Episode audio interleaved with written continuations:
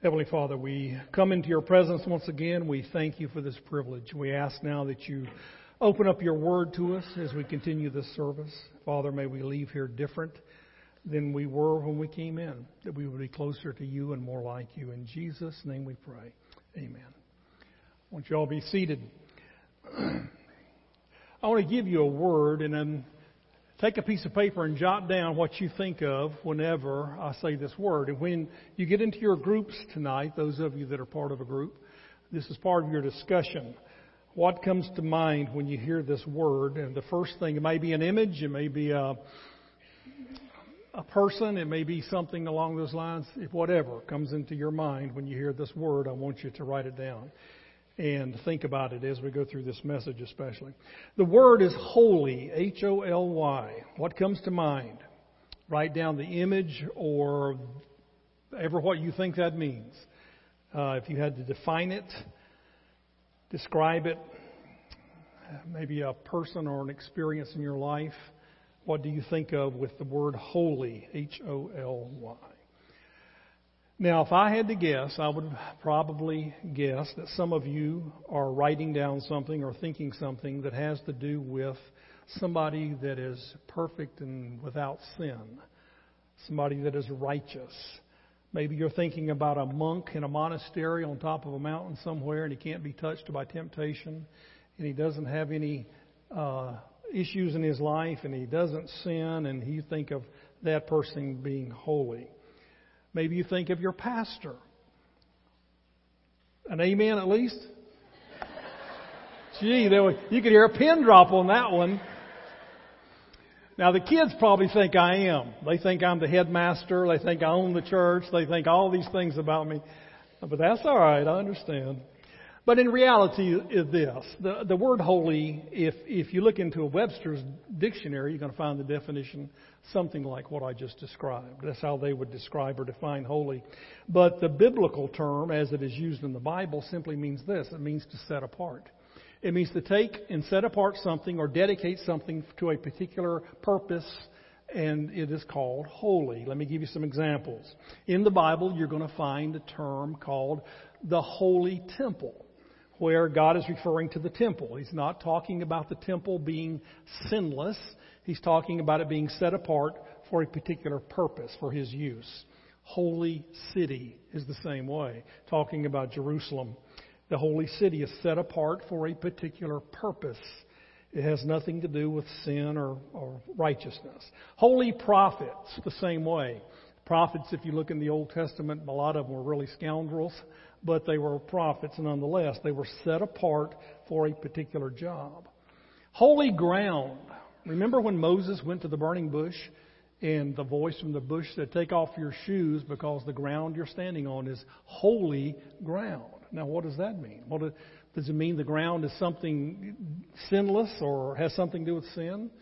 No, it simply means the ground you're on is set apart or different than the other ground around you because God is here. He's right here, so that makes it special. That makes it holy. Holy blessing, talking about a blessing from God, is set apart, special, different. Holy Scripture, talking about the Bible being something that is set apart or different or special from other books. God wrote this book. It is very unique. It is holy. It is righteous. It is good. A holy kiss Oh, what is that one talking about? When the Bible says to us to greet each other as Christians with a holy kiss. Now, is that a special kind of kiss? Hmm. No. It simply means this that it is something that you use in your greeting with Christians, at least they did in the early church, where you're kissing each other on the cheek, and it is a holy kiss in the sense that it sets you apart and distinguishes you, recognizes you as a believer. They were recognizing each other. The Bible talks about holy, holding up holy hands. What is special about those hands? Well, he's talking about hands that are righteous, a person that is living for the Lord, uh, he's not telling you that everybody has to hold their hands up, but he's just saying when you do, let it be holy hands, righteous hands that you hold up. There are some synonyms or words that are used in place of holy that mean the same thing. For example, consecrate That's another word that talks about setting something apart for special purpose or use, and it could be used as holy as well. Dedicate, same thing. Sanctify, that word especially is used in place of holy a lot of times in the Bible, but it means to set something apart for a special use. Now you may be asking, well, what's all this got to do with anything? We're supposed to be in the book of Judges. What are we talking about? Well, last week we started looking at Samson, and we were looking at how that God had set him apart. Remember?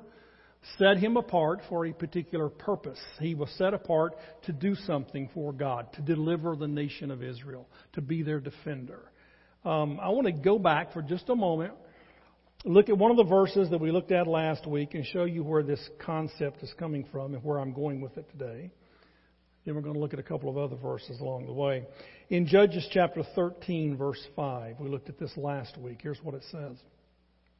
You will become pregnant. Now, this is Samson's mother that he's talking to. God is talking to Samson's mother.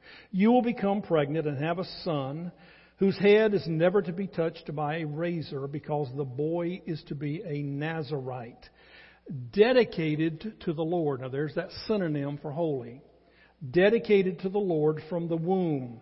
He will take the lead in delivering Israel from the hands of the Philistines. So there it is. Here, Samson is to be different. He's to be set apart. He's to be dedicated. In the book of Numbers, and I told you this last week, Samson is, is called to be a Nazarite or take the Nazarite vow. He didn't have a choice. God basically did it for him. He said, This is who you're going to be. But in order to understand what a Nazarite vow entails, you have to go back into the book of Numbers. Now, let me just show you two verses that kind of zero in on what I'm talking about here. In Numbers chapter 6, verse 5, says this During the entire period of their Nazarite vow, no razor may be used on their head.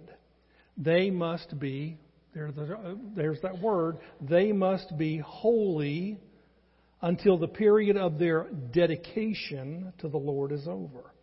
They must let their hair grow long. So there's both of the words together. This is what a Nazarite was supposed to be. This is what Samson was supposed to be. There's one more verse in, in Numbers that I want to show you. It's down in verse 8. Same chapter, verse chapter 6, 8 says throughout the period of their dedication, they are consecrated to the Lord. There's that word, that other synonym that I was telling you about.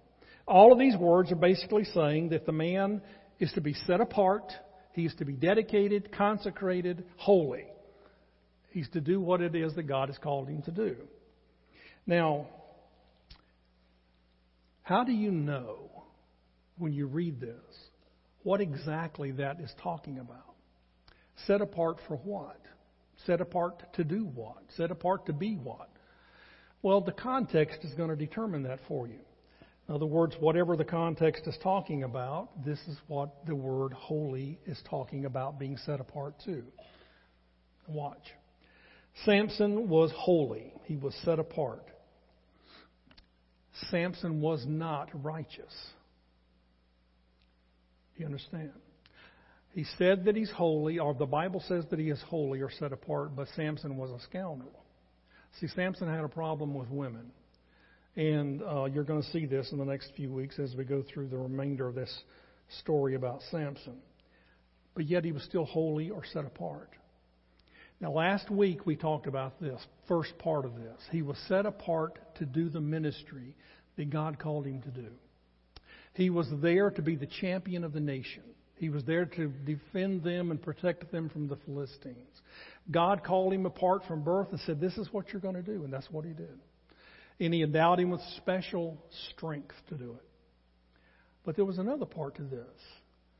God also called Samson to live a certain lifestyle. And this idea of being holy or set apart involves that too. Now, he did his job as far as defending the nation, but he failed on the second part. Now, he wasn't righteous all the time, but he was nonetheless holy, called apart or set apart. Now, watch, because this is where we're going with this, okay? The same thing is true of you. The same thing is true of you. Each one of us who has professed faith in Jesus Christ is set apart. We are, in the eyes of God, holy. We're consecrated. We're to be different. We are set apart for two things, just like Samson. We are set apart to do the ministry that God's called us to. And last week we talked about how that each one of us has a different ministry, a different area of service, a different way in which God can use him or her. But now we're going to talk about the second part of that. Because we are also called to be holy or set apart from the way the world lives. And we are told that we are to be holy and righteous and obedient. That as believers, we're set apart to that. We're called to that.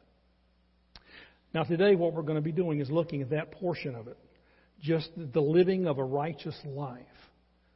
And some things that maybe you've never understood or heard before. But we're also going to talk about at the end of this message why in the world it is so hard for us as God's people to always be living a righteous life. Why do we fail? Why do we give in to temptation? What's going on in our minds? And tonight, in your groups, I've included this question that you are to talk about this. Some ideas that you have as believers. Why do you struggle? What's causing you problems? Why are you not able to gain victory in your Christian life? And so, why do you sometimes give in to things that you shouldn't? I want to look as we begin with this by looking at this verse. 1 Thessalonians chapter 4 verse 7. Here's what it says. It's a short verse but a very powerful verse. For God did not call us to be impure, but to live a holy life. Now, right there, the context tells you what that means. Because he is contrasting this holy, set apart life with being impure. So he's talking about righteousness in your life, the way you live it, your obedience to God. He's saying God didn't call you as a believer now to just live like you want to. God didn't give you permission to be impure or immoral or unrighteous. God didn't say that was okay. Instead, God called, called you to be holy or set apart from the way the world lives. Now, listen to me very carefully, okay? Let me read you this. You were not saved because of your ability to live a sinless life. You were not saved because of that, because nobody can. You were saved because of your inability to live a sinless life. Do you understand that? God looked down at you and me and He said, I love you and I'm going to save you and I'm going to forgive you of everything you've ever done.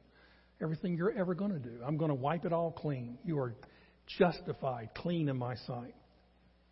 And sometimes we get the idea that, okay, if that's true, and God says now that I'm a, a, Christian and I'm to live a holy life, He must be talking about not ever sinning, being perfect. And that's not what He's talking about at all.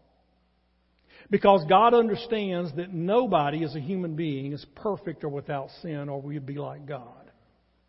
This is the reason God has made provision in the Bible for believers to confess their sins, to deal with those issues. But nonetheless, we are called by God now as believers to be holy, like it says here. He didn't call you to be impure, He called you to be holy. So, what exactly is He talking about? Well, what you're going to find as you look through the Scriptures is that what God is calling you to do is to become always moving forward.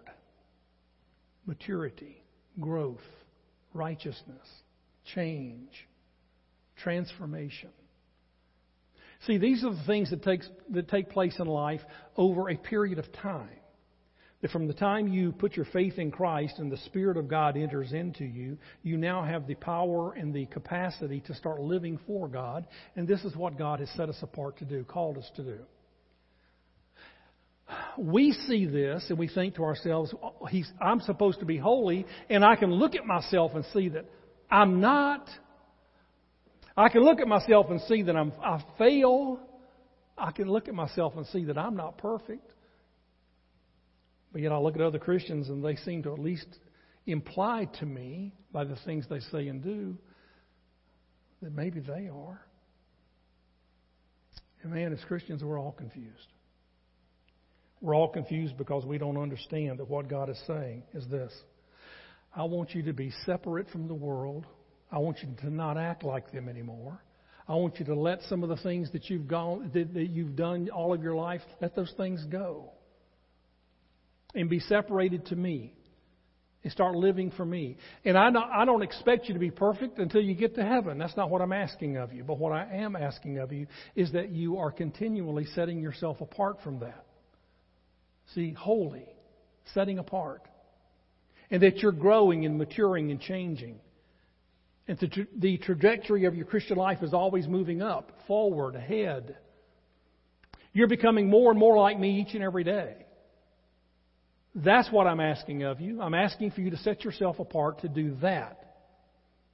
I never asked you to be perfect because you can't. That's the reason I saved you. Because you couldn't do it yourself.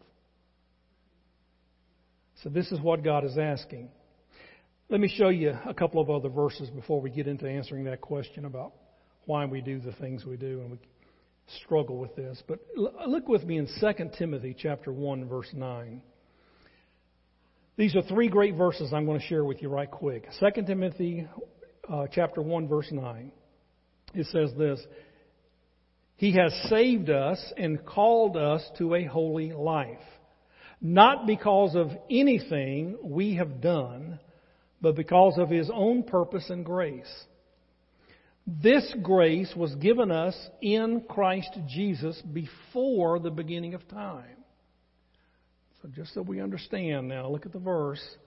What we're talking about took place before time ever began.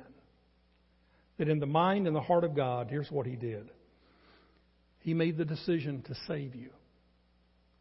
He has saved us and called us to live a holy life, not because we deserved it or anything we could possibly do, but because He chose to love you. And He not only called you or set you apart through salvation, but He set you apart to live a holy and different life. They go hand in hand. You're not saved because you're a good person. You're saved because of your faith.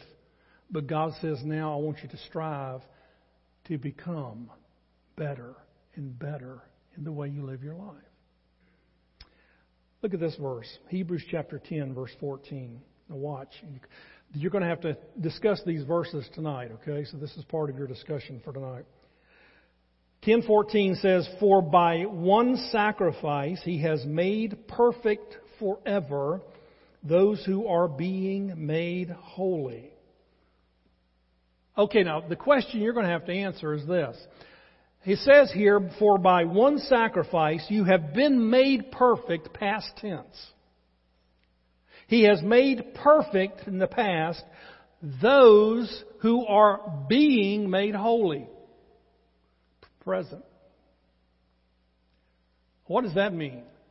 I mean, Christians have scratched their head thinking to themselves, what? Basically, here's what it means. You have been saved by your faith in Jesus Christ and you have been made perfect. Do you understand that? That when God looks at you, God doesn't see the sin anymore. God sees the righteousness of His Son. That's your position in Christ. That's who you are. In Christ. Now notice it always qualifies it. In Christ. Nowhere else, only in Christ. By your faith in Jesus Christ, you are clean, forgiven, and in the eyes of God, you're perfect. And he says, These are the people that I saved. The sinners that couldn't save themselves, but put their faith in me. I saved them. Those people that are in the process of becoming per- not perfect, but holy. In the process of now becoming holy. Your holiness as a Christian is a process that you go through each and every day where you make the decision to set yourself apart and not act like that. It's a decision you make. You couldn't do it without the Lord. You couldn't do it before you were saved. You can do it now. You can do it. We're not talking about perfection. We're just talking about holiness.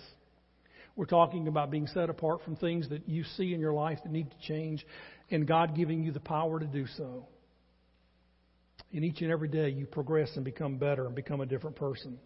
You are the one that is being made holy, the one who was declared perfect already in the eyes of God. Watch this verse, one more. 2 Corinthians chapter 7 verse 1. 2 Corinthians 7 verse 1. Here's what it says. Therefore, since we have these promises, dear friends, let us purify ourselves from everything that contaminates body and spirit, perfecting holiness out of a reverence for God. Ooh, this is a good verse. He says, You are the one who have the promises. God promised you that when you put your faith in Jesus Christ, you are His, never to be cast out of His family. And that someday you will be in a place the Bible describes is only having, only being a place that cannot be described by human words. You'll be there. God says, I made you that promise. Now, Paul is saying this, seeing how you have these promises, then purify yourselves on, your day, on a day by day basis, the way that you live. Purify yourselves in everything that you are allowing to contaminate your life. Purify yourselves, set yourselves apart, become holy people. And why? He says, out of reverence for God. You and I ought to be about every day perfecting holiness, getting better at it, learning how to live it, becoming familiar with it and accustomed to it, and, and realizing what God wants. That's what it means by perfecting it. You're just making it better. You're getting the hang of this. And I do it not because not because I'm trying to get God to save me. Oh, he's already done that.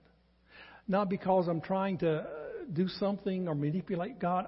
I, I do it for one reason because I understand what He's done for me. And out of reverence for Him, I'll do this. You see, your love for Jesus Christ is what should motivate you to live for Him. Because you realize what He's done for you. And I've told you this before. The people, the, the, the Christians I'm talking about now, who can't quite put it all together, who don't understand what it means to be in Christ, that don't understand their position, don't understand what God has done in their lives, they don't fully appreciate it. They're the ones that struggle the most. They are. And what God wants is for you to understand that because that motivates you to love Him. And that's how we perfect our holiness by understanding what He's done, who He is, and out of gratitude and love for Him, we, we make the decision each and every day to set ourselves apart from the way the lost world lives. Guys, let me tell you, God has given you everything you need for life and godliness, the Bible says. He has given you everything you need to be successful. But God doesn't force you to. God doesn't pick you up and move you. You have to decide every day to put off the old man and put on the new. Put off the old behavior, put on the new. That's a decision that you have to make. And that's what he means by perfecting holiness. You're getting the hang of what it means to be set apart. And you are getting better and better at it as time goes on. Now, here's the question, and here's where you're going to really camp tonight when you get into your groups, okay? Why is it so hard to live that life? Why is it so hard to live a righteous life? Why is it so hard to be, be, living as a Christian and setting myself apart and living a holy life and honoring God with my life? Why is that so hard? Tonight, when you get into your groups, here's what I want you to do. I want you to open up, okay? tell why, for you personally, you struggle. Now, uh, maybe you don't struggle, and if that's the case, then tell why that is. What have you come to, to do or understand, or what helps you? But if you're struggling Then talk about why. And, and try to help each other figure out and to, and to see that, you know what, we're in this together. And nobody has it all together. We're, we're, a, we're a work in progress here. But some of the things that you struggle with, maybe you've discovered some help, some things that would help me. And so we need to be talking about this. What I'm going to do this morning is share with you three thoughts that I had on the answer to this question. And that's all they are. They're my thoughts, okay? But the, the question is this why is it so hard to live a righteous life? And I want, I want to give you three answers. Here they are. Here's the first one because we convince ourselves that we can't do it. We convince ourselves that we can't do it. Um, again, like I said before, this is not perfection. But I've seen so many Christians who have this perception that when God tells me to be holy, then I've got to be perfect.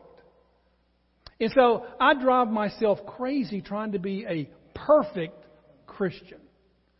And usually what happens is this I've seen it happen so many times. We get all puffed up, we get all prideful. You know, we look at ourselves and think, I'm doing pretty good. I'm doing better than they are. And so I begin to compare myself and think of myself a little more highly than I, I probably should. And pretty soon, I'm so full of pride that I've just defeated everything that I ever gained. And sometimes that happens. God is interested in growing, maturing, changing. He never said you'd be perfect. Not in this life. But He is interested in you growing. As long as you have the, excuse me, as long as you have this understanding that holiness is something that God never intended for it to be, then you're going to give up. Guys, I've seen this happen so many times in churches. Somebody comes into the church, they come to Christ, they're so excited about their faith, and they're so committed about living for the Lord, and they're good for about three months. I mean, they can run on just their salvation experience alone for about three months. And then all of a sudden something happens. And that person begins to look at themselves in the mirror and they realize what's going on in their lives. They realize the failures that they've encountered along the way. And they think to themselves, it didn't work for me. Because you see, I still struggle. I still do. And what hasn't, what they haven't come to realize that everybody else sitting out there in the auditorium has too. And so they can they are convinced that they can't do it, it didn't work for them, and they give up. And so many believers are right there having given up. And they just quit. And so yeah, this is one of the reasons why we give in and we just come to the conclusion in our lives that it can't be done. And again, you've misunderstood what God wants.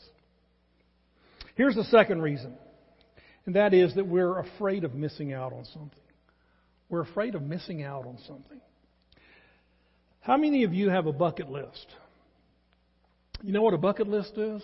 You got a list of something. It may not be written down, but if there's something you've thought about and you think to yourself, I want to do this before I die. I'm going to go tour the world. I'm going to accomplish this. I'm going to go build a house on a mountain. I'm going to something. Jump out of an airplane with a parachute. I mean, something that you have in your mind that, you know, before I die, I want to do that. Why?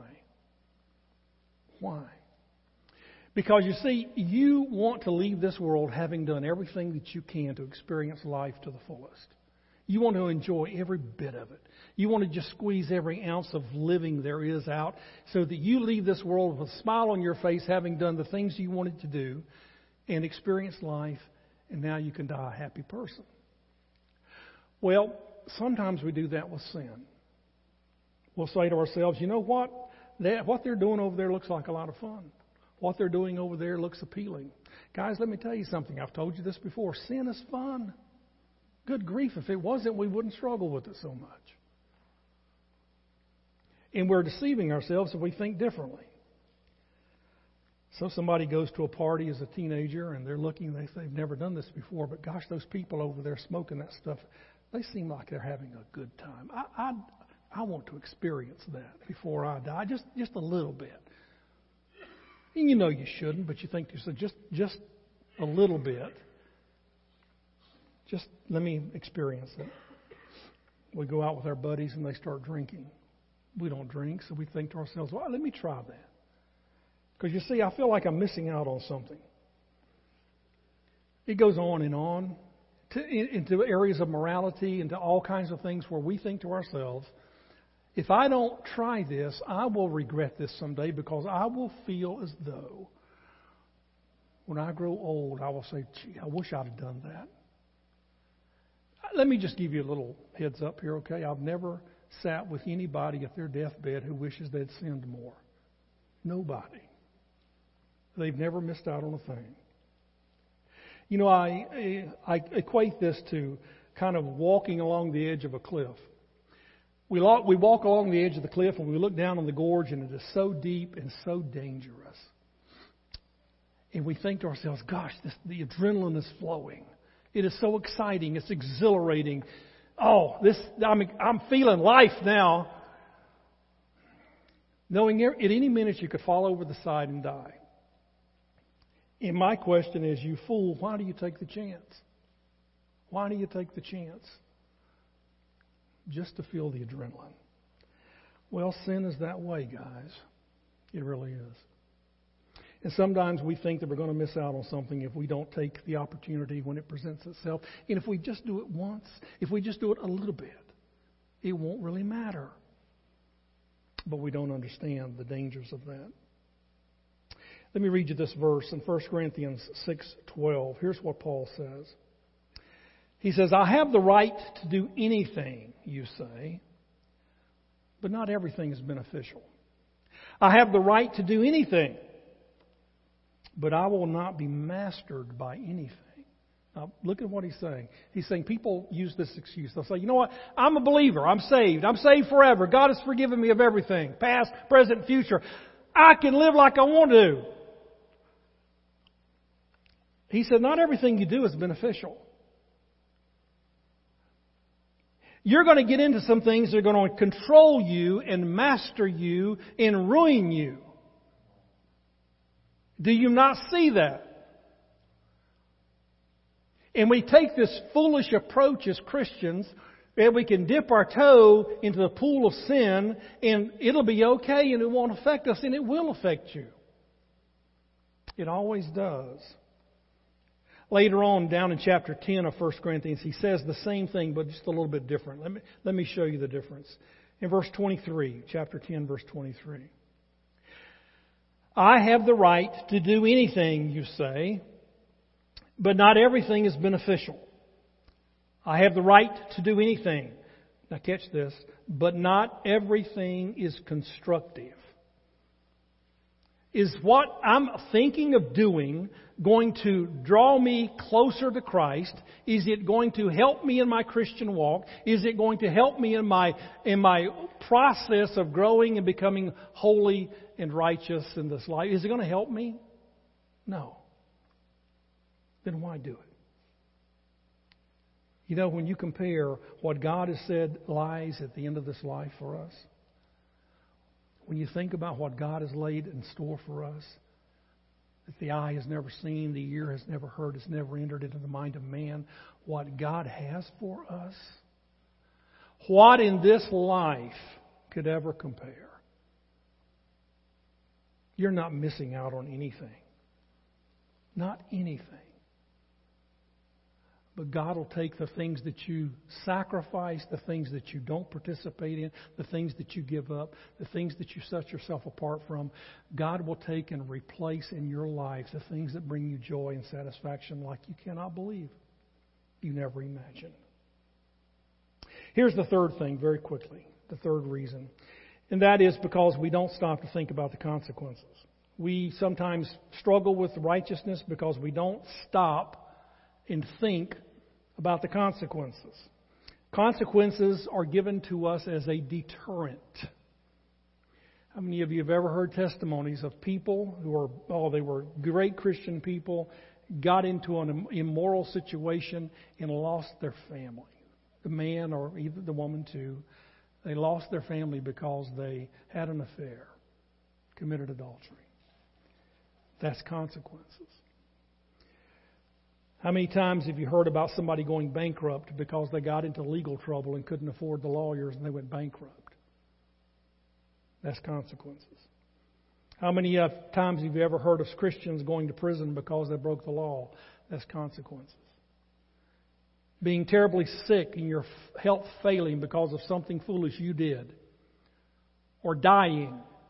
Those are consequences. And part of the problem with us struggling with temptation is we never stop and sit down and think, ooh, what if, what if somebody finds out about this? What if I catch a disease? What if I get into legal trouble? What if you just fill in the blank?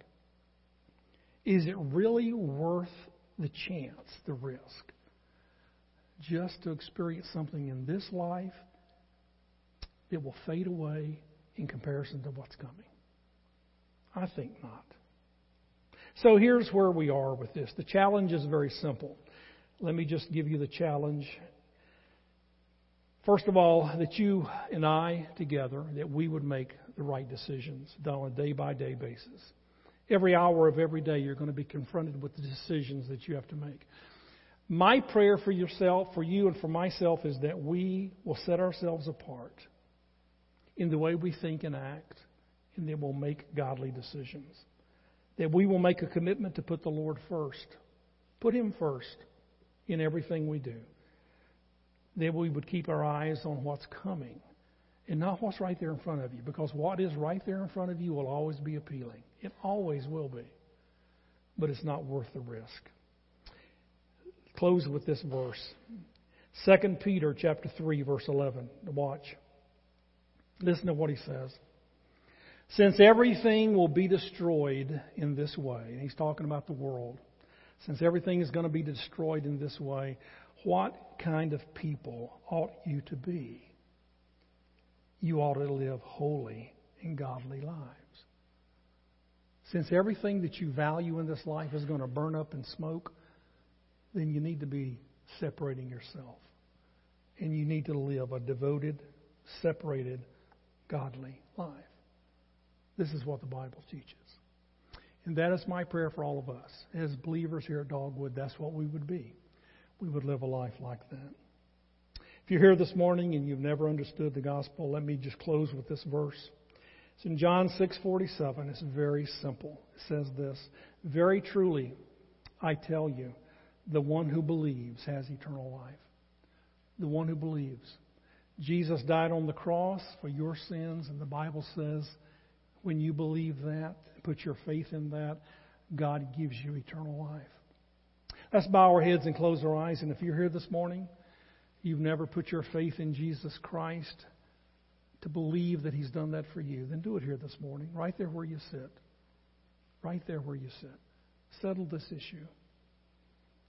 You turn to God and say, Lord, I know that I'm a sinner, but I believe that Jesus died for me.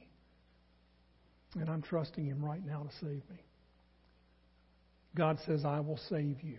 I promise. That is God's word. For all of us as believers, right there where you sit this morning, let's begin to pray together. Pray for each other. God, help us to be holy people set apart for number one, your service, and number two, righteousness.